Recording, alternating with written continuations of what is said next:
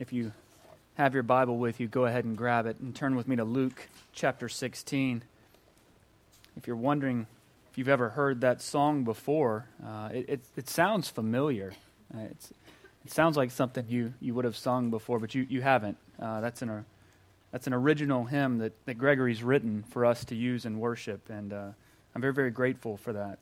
Uh, today we're looking at the parable of the rich man and Lazarus. Before, before though we read the parable, I want to I want to I want to set the scene on this just a little bit. Um, because you might recall a, a, few weeks back, we looked at the parable of the dishonest manager. Now, if you weren't here, that's okay.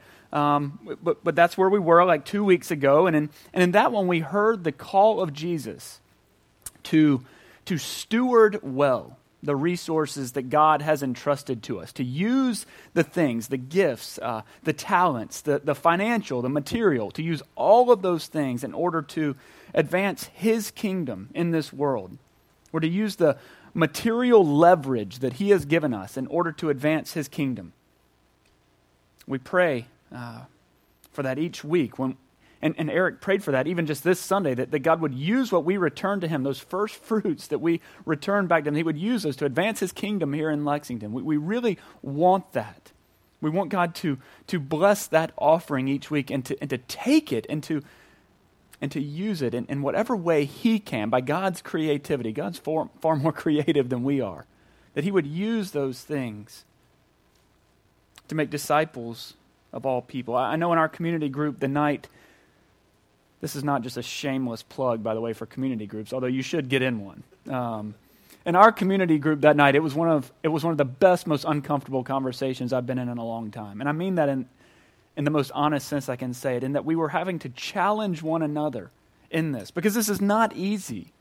We were we were questioning whether or not we actually see the homes, the cars, the bank accounts. Do we see those things as, as actually belonging to us, or are those are those things that have been entrusted to us by God for the sake of the kingdom. That, that's not as superficial as we might like it to be.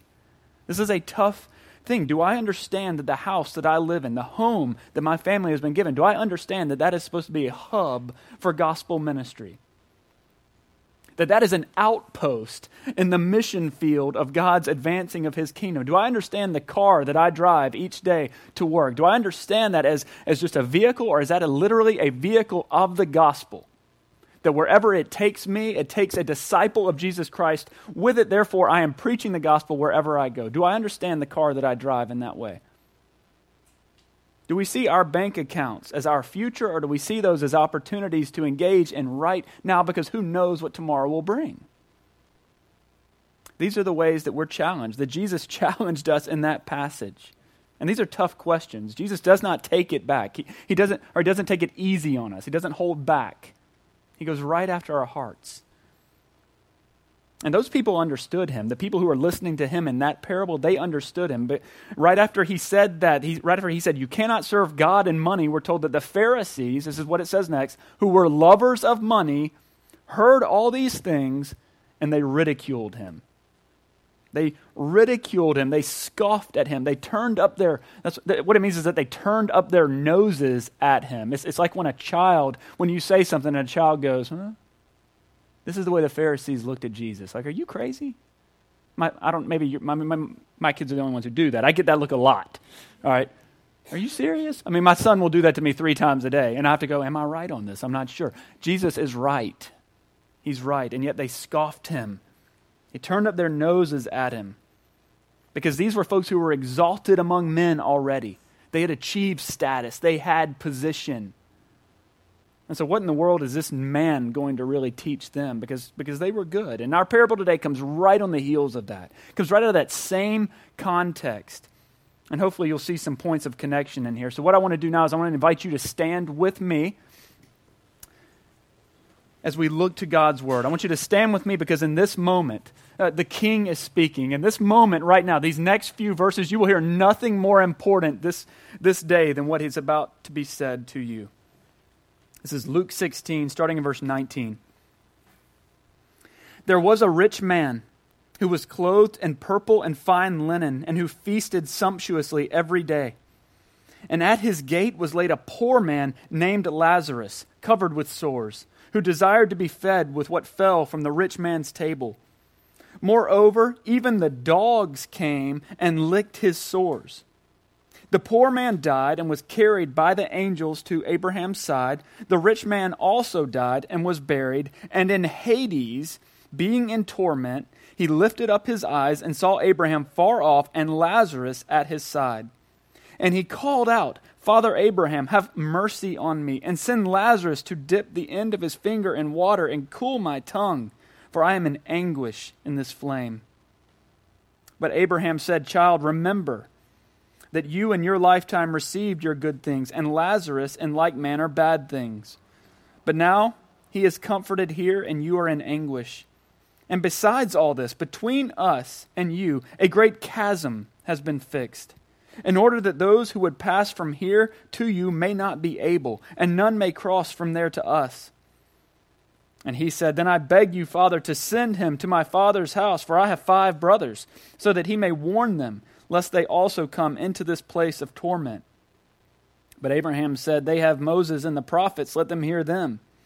And he said, No, Father Abraham, but if, if someone goes to them from the dead, they will repent.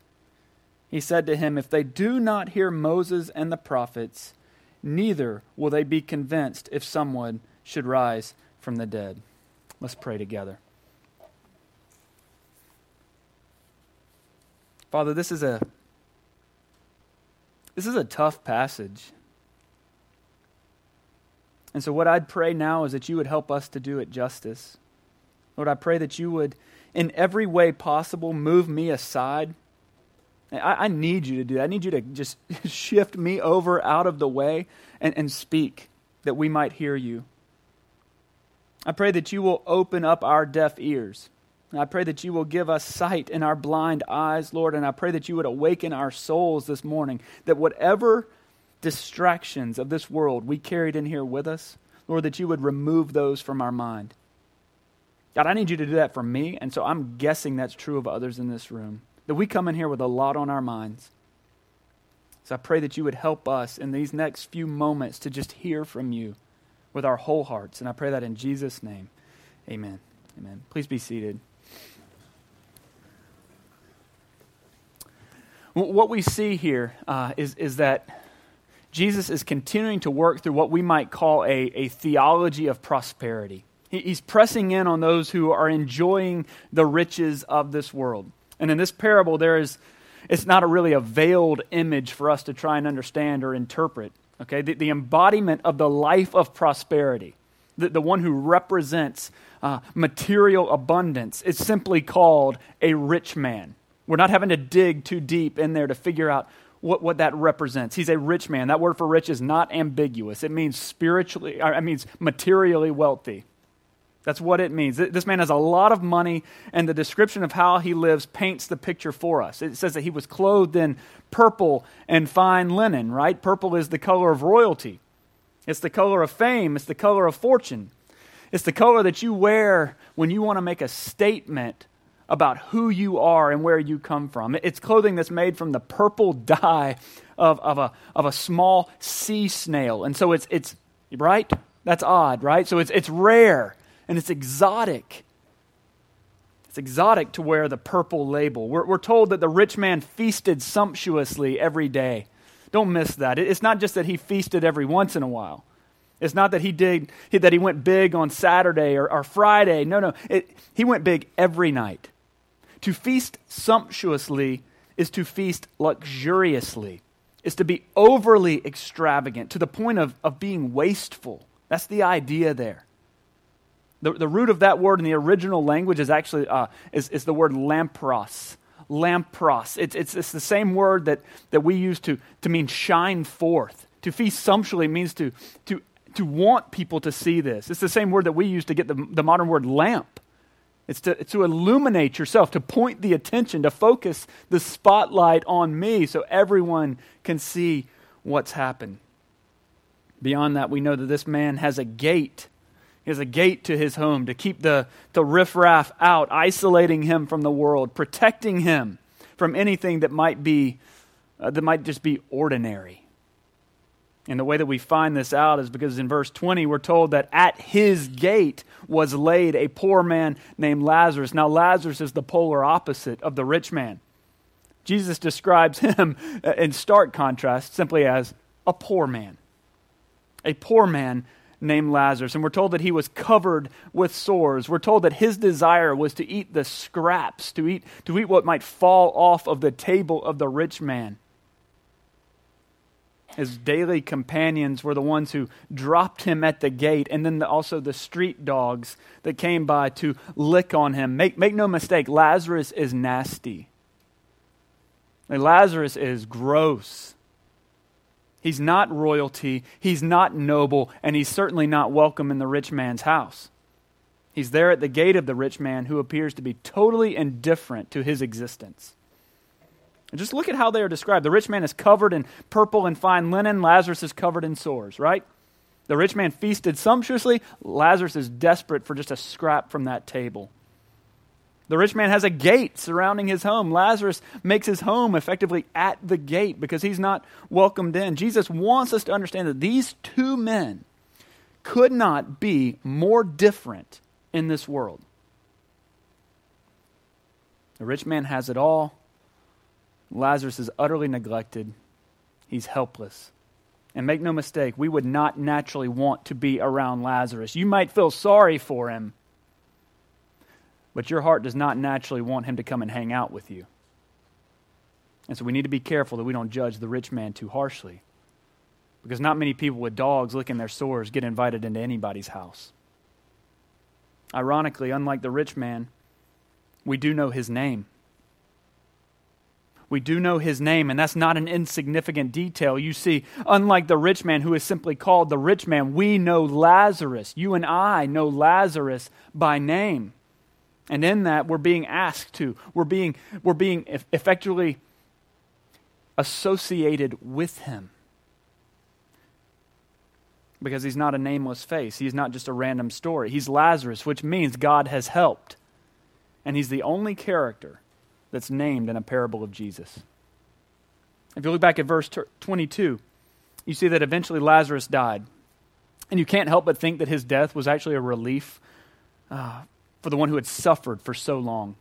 I, I, tell you, it has not been a rare occasion uh, for a faithful brother or sister to ask me to pray for them that God would call them home that God would cease to tell them to live, that God would allow them to come home. It is one, one of the most bizarre scenarios that I ever found myself in early in ministry was kneeling beside the bed of actually my grandfather who whispered it in my ear so that my aunts and uncles would not hear. Said, Would you just pray that God would call me home? He didn't want him to get mad at me for praying that granddad was going to die, right? Pray that God would call me home. I've had enough here. I know there's a good room there. I'm ready to go. Let him bring me home. I can't help but think that that's what Lazarus laid beside the gate, hoping. And what we know is that he didn't just die, he didn't just cease to exist, but it says that he was carried after he died physically to Abraham's side. He was carried to Abraham's side. And just like Lazarus, the rich man died as well. And so, despite all of his privilege, Despite all of the advantage, despite the sumptuous meals, this man was well fed. Despite all of that, at his fine table, the rich man ultimately came to the same end as the poor man. They both died, but only one of them received an actual burial. Did you catch that detail? The rich man also died and was buried. While the body of Lazarus was simply cast aside, simply ignored, thrown on the heap, the rich man enjoyed a fine funeral service. You can imagine the people clamoring to come to this guy's place.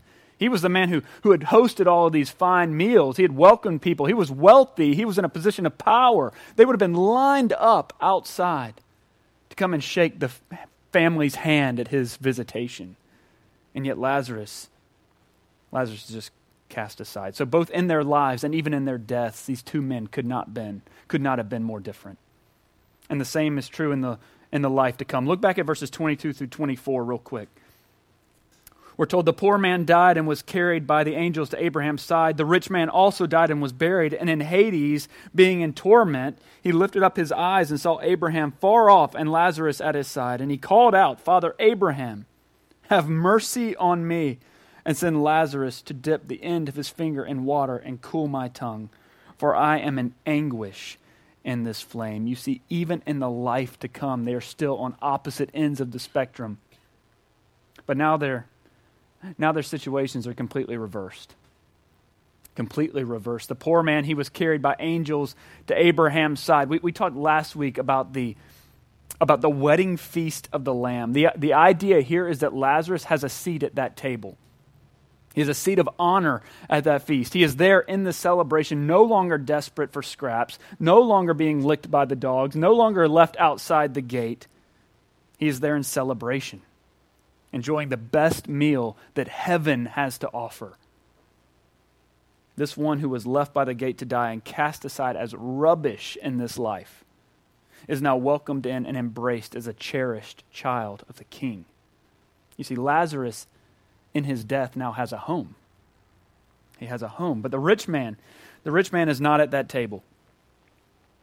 That's not where he is. He is not feasting sumptuously anymore. No, he's in the place of the dead. He's in, he's in Hades, in torment, desperate for just a drop of water, just a drop of water on his tongue to cool him from the heat of the flames.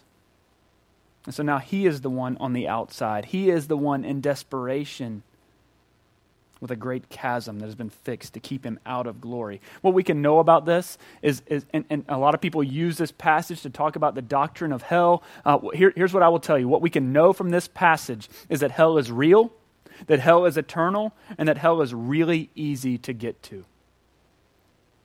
That's where we find the rich man. He's in that place of darkness where there is weeping and gnashing of teeth. That's the way Jesus has described it. So while Lazarus has been brought into paradise, while he's been welcomed into the eternal dwellings of the king, the rich man has been carried into the raging torment of hell. And if we think back to, to the parable of the dishonest manager, which was in chapter 16 too, we recognize that even with all of his wealth and all of his privilege, he did not use his unrighteous wealth to make for himself friends who would welcome him into the eternal dwellings. He failed to use, he failed to steward those things to advance the kingdom because he had another kingdom in mind. He was too busy with his own kingdom. And so he was not welcomed into heaven and he found himself in hell. As Jared Wilson, a writer, has said, it's very, very easy to be, to be self involved all the way into self destruction. And that's the case with this man. Now we need to remember this parable is being directed towards the Pharisees. Jesus is speaking to those whom Luke describes in verse 14 as lovers of money. And so, here, even at this stage in the parable, even at this point in this parable, the rich man is demonstrating a character trait that we might simply call entitlement. It's a character trait that we saw him demonstrate in, in this life, and we still see it in now, the life to come. And so, this is how spiritual entitlement works. You see, those who operate from a position of entitlement uh, make two basic assumptions. They assume that, that one, they are, they are good enough. They make the assumption that spiritually I am good enough, and so I'm entitled. And the second one is that, that the spiritually entitled people make is that they deserve better than everyone else. They assume they're good enough and they assume they deserve better. So let's look at these two assumptions in light of this parable. The first being that they're good enough. Here's what I would say spiritually entitled people believe they are worthy. They are worthy of affection, they are worthy of comfort, they are worthy of position, they are even worthy of privilege. More than worthy of simply being acknowledged, they are worthy of being celebrated in their minds, worthy of being embraced, worthy of being cherished, because they are good enough already. Spiritually entitled people do not so much need a savior as they need a hype man, okay? They need a cheerleader in their corner with a microphone telling all the nations, telling people from every nation, tribe, and tongue how great they are. You see, they are the best thing going, and if you don't believe that, just ask them. The soundtrack of their life is not so much in Christ alone or amazing grace, but you can tell everybody, I'm the man, I'm the man, I'm the man spiritually entitled people believe that if they are part of your circle, it will be really good for you. It's good for you to have them around you. And so it's the same with God. It's not so much good that God would have them, it's good for God that He gets to have them.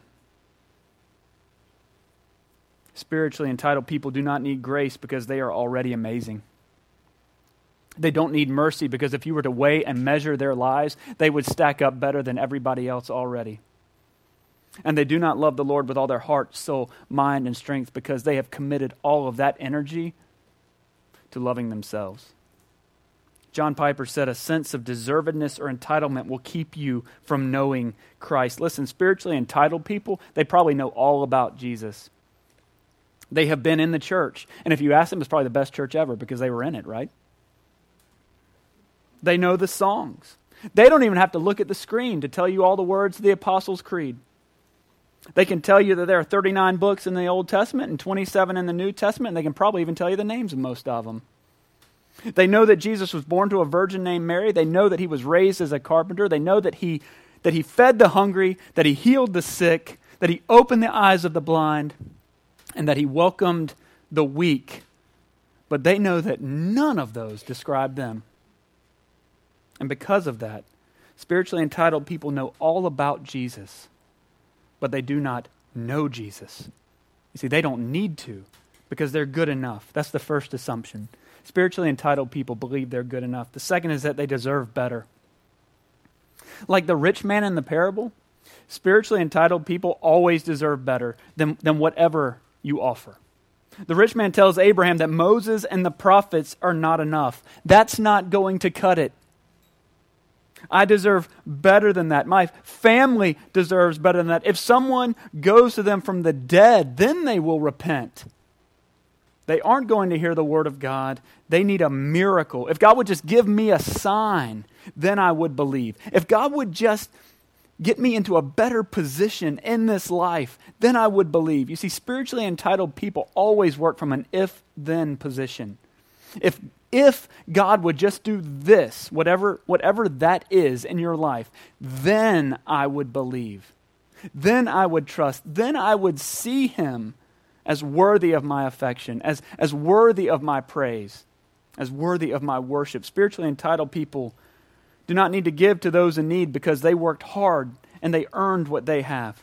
They do not need to show mercy because they have no need for mercy themselves, because they are awesome. A spiritually entitled church does not need to concern itself with the mission of God, the commission of Christ, the advancement of the kingdom, because they are the crown jewel in the kingdom already. They are the pearl of great price. They are the one sheep that was worth leaving the 99 in order to find. They are the lost coin that was worth sweeping the house in order to make sure they retrieved. Spiritually entitled people are the elder sons who do everything right, not to honor the Lord, but to be honored among men. Spiritually entitled people take the best parking spots because they got there first and they deserve better. That's just a pet peeve of mine. Sorry. You know, the church is the one place on the planet where the parking lot ought to fill up from the furthest away to the closest as we seek to actively engage in outdoing one another and showing honor. Ephesians 5 says that we're to be submitting to one another out of reverence for Christ. If that doesn't have any practical application in your life, please start looking around for opportunities. As many have pointed out, the cry for Abraham to send Lazarus to his family is not really an act of compassion or brotherly love. If we're not careful, we'll read it that way. We'll think, look at this rich man in hell. Now he feels, he feels bad for his family, so he wants to make sure they get saved. But that's really not what's happening here. It's not what's happening at all. You see, what he's really doing here is he's making an implied claim that, that he didn't really have a chance, that nobody did enough to save him. What he's doing when he says, send someone from the dead, send Lazarus from the dead, is he's making an excuse. Saying, if somebody would have done that for me, I would have believed. It's an if then issue because he deserves better. Even in his suffering for his sin, while he is, while he is in the fire of hell begging for a drop of water, do you hear a tone of repentance? There's no cry for forgiveness. Now, he cries mercy, you see, mercy without forgiveness, mercy without repentance, is a false idea. It's a false dichotomy in, in and of itself. You see, he's asking for something without wanting to do anything for it. Because they deserve better. See, spiritually entitled people always deserve better than whatever has been provided, even in his suffering. He's not making one of, he's not making a confession, he's not making a, a, a cry of repentance, it's, it's one of preference. Even in death, in Hades at this moment, he's crying out for privilege. And so at the end of the parable, Abraham said to the rich man, If they do not hear Moses and the prophets, neither will they be convinced if someone should rise from the dead. And we know this is true because one day Jesus would rise from the dead and they still would not be convinced. And so this now reorients our minds in the direction of our Savior. It was Jesus who was willing to set aside his rights. He was willing to set aside his privilege. He didn't operate from a position of holding on to what was his, but of emptying himself for us. From his very birth, we see the humility of God on display as he carried himself in his great mercy mission, as he walked, not as royalty, not in purple robes and fine linen, but as a commoner, as he humbled himself. You see, unlike the rich man who neglected Lazarus and left him outside the gate to die, Jesus tells us in John 10 7 that he is the gate that I am the door of the sheep. Unlike the rich man who neglected Lazarus and allowed him to go hungry, Jesus tells us in John 6:36 that I am the bread of life and that whoever comes to me shall not hunger and whoever believes in me shall never thirst. Unlike the rich man who could have served Lazarus in this world, who could have loved his neighbor as himself, Jesus came into this world not to be served but to serve and to give his life as a ransom for many. That's why Paul told the church in Corinth, for you know the grace of our Lord Jesus Christ, that though he was rich, yet for your sake, that though he was rich, yet for your sake, he became poor, so that you, by his poverty, might become rich. You see, spiritually, you and I are Lazarus. We're helpless. If not for the one who was rich becoming poor for us, we would die and be lost forever. We're like Lazarus in that, in that we are covered in wounds. And we know this. You and I come in here with wounds. We come in here with all kinds of baggage. You probably didn't come in here with a dog licking on you, but you came in here wounded. And you know, the world always seems to know our weak spots. The enemy knows right where to go after us. Spiritually, we're Lazarus, but you know what? Spiritually, we're also the rich man. We can easily fall into the idolatry of self we drift into, we naturally drift into spiritual entitlement, believing that we are good enough, smart enough, and pretty enough. And that honestly, God would be pretty lucky to have us on his team. We constantly drift into the lane of believing that we deserve better than whatever God has to offer. The difference here comes down to one simple reality. And it goes back to verse 20. Jesus knew Lazarus. Lazarus, the one whom God has helped, was known by Jesus. Sometimes we get so concerned, we talk in the church so much about, about knowing the Lord, about knowing Jesus, that we need to know Him, we forget that it's more important that He know us. And so what we end up with is knowing a whole lot about Him, but never being in relationship with Him. But when Jesus says, I am the good shepherd, he goes on to say, I know my own, and my own know me. But he says, I know my own first. I know my own. Then they know me. They are welcomed into the fold. They are brought to the table and seated with the saints in glory. Or to take this parable's phrasing, they're carried to Abraham's side. But the rich man, he had the very best that this world has to offer. He had every privilege, who enjoyed the most lavish lifestyle that, that we could imagine since Solomon, okay? Surely this man heard those terrifying words of Jesus from the Sermon on the Mount I never knew you. Depart from me. You see, Jesus doesn't say, You never knew me. He says, I never knew you. We invert this far too often and we make ourselves the focus of even our own spiritual journey. Say, I've got to know this. I've got to do this. No, what we need to be doing is begging that Jesus would say, I know you, that you are mine. Because he, te- he tells us that if he knows us, that we belong to him, he says, I'll never lose you. See, I know my sheep and they know me, and no one will snatch them out of my hand. I don't know about y'all, but my spiritual hands are not strong enough each day and each week and each moment to hang on to the Lord myself. I'm very, very grateful that it's He who holds on to us. At the end of our days, when this flesh fails us, and short of Jesus coming back, before then, your flesh will fail you.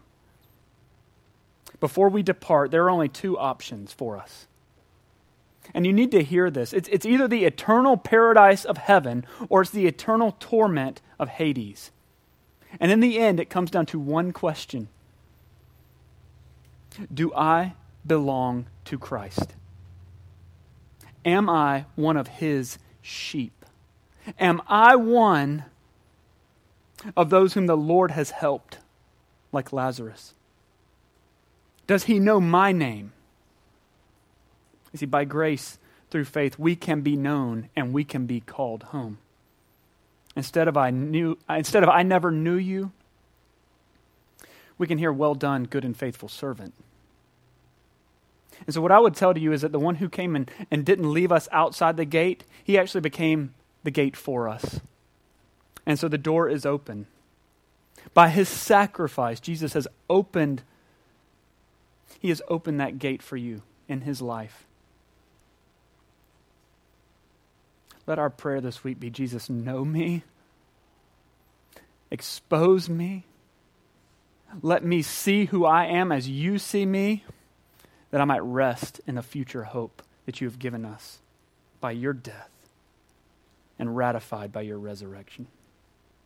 We're going to celebrate that in a couple weeks. Every church is going to celebrate Easter. It's on your calendar already.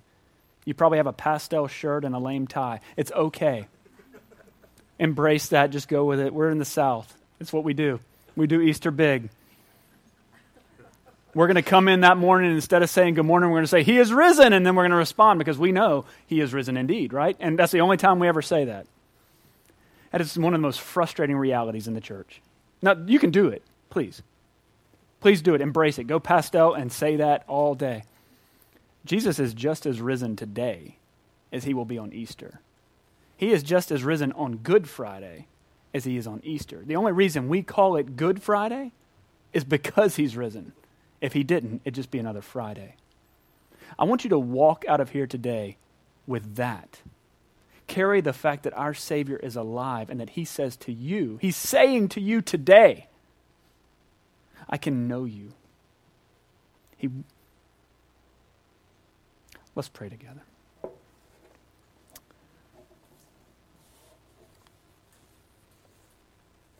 Heavenly Father, I confess to you that my faith is weak. I know it's been said before, but my faith is like shifting sand.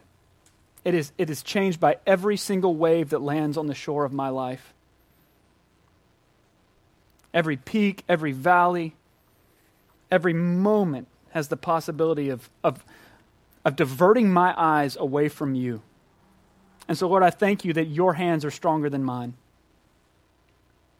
I thank you that you helped Lazarus, that it wasn't him who helped himself, because, Lord, I don't know how to help myself. Lord, I pray for those who are here who don't know you. If there's anyone here who doesn't know you, Lord, I pray that they would. I pray that they would see this opportunity that you've given to them, that they would trust you for their eternal life. Because we're going to celebrate that. And we're not going to wait till Easter to do it. God, we're going to celebrate that on a Monday, on a Tuesday. We're going to celebrate that every day of the week because we know it's true. Lord, motivate our hearts in that way. Renew us, reshape us, conform us to your image. We pray that in Jesus' name. Amen.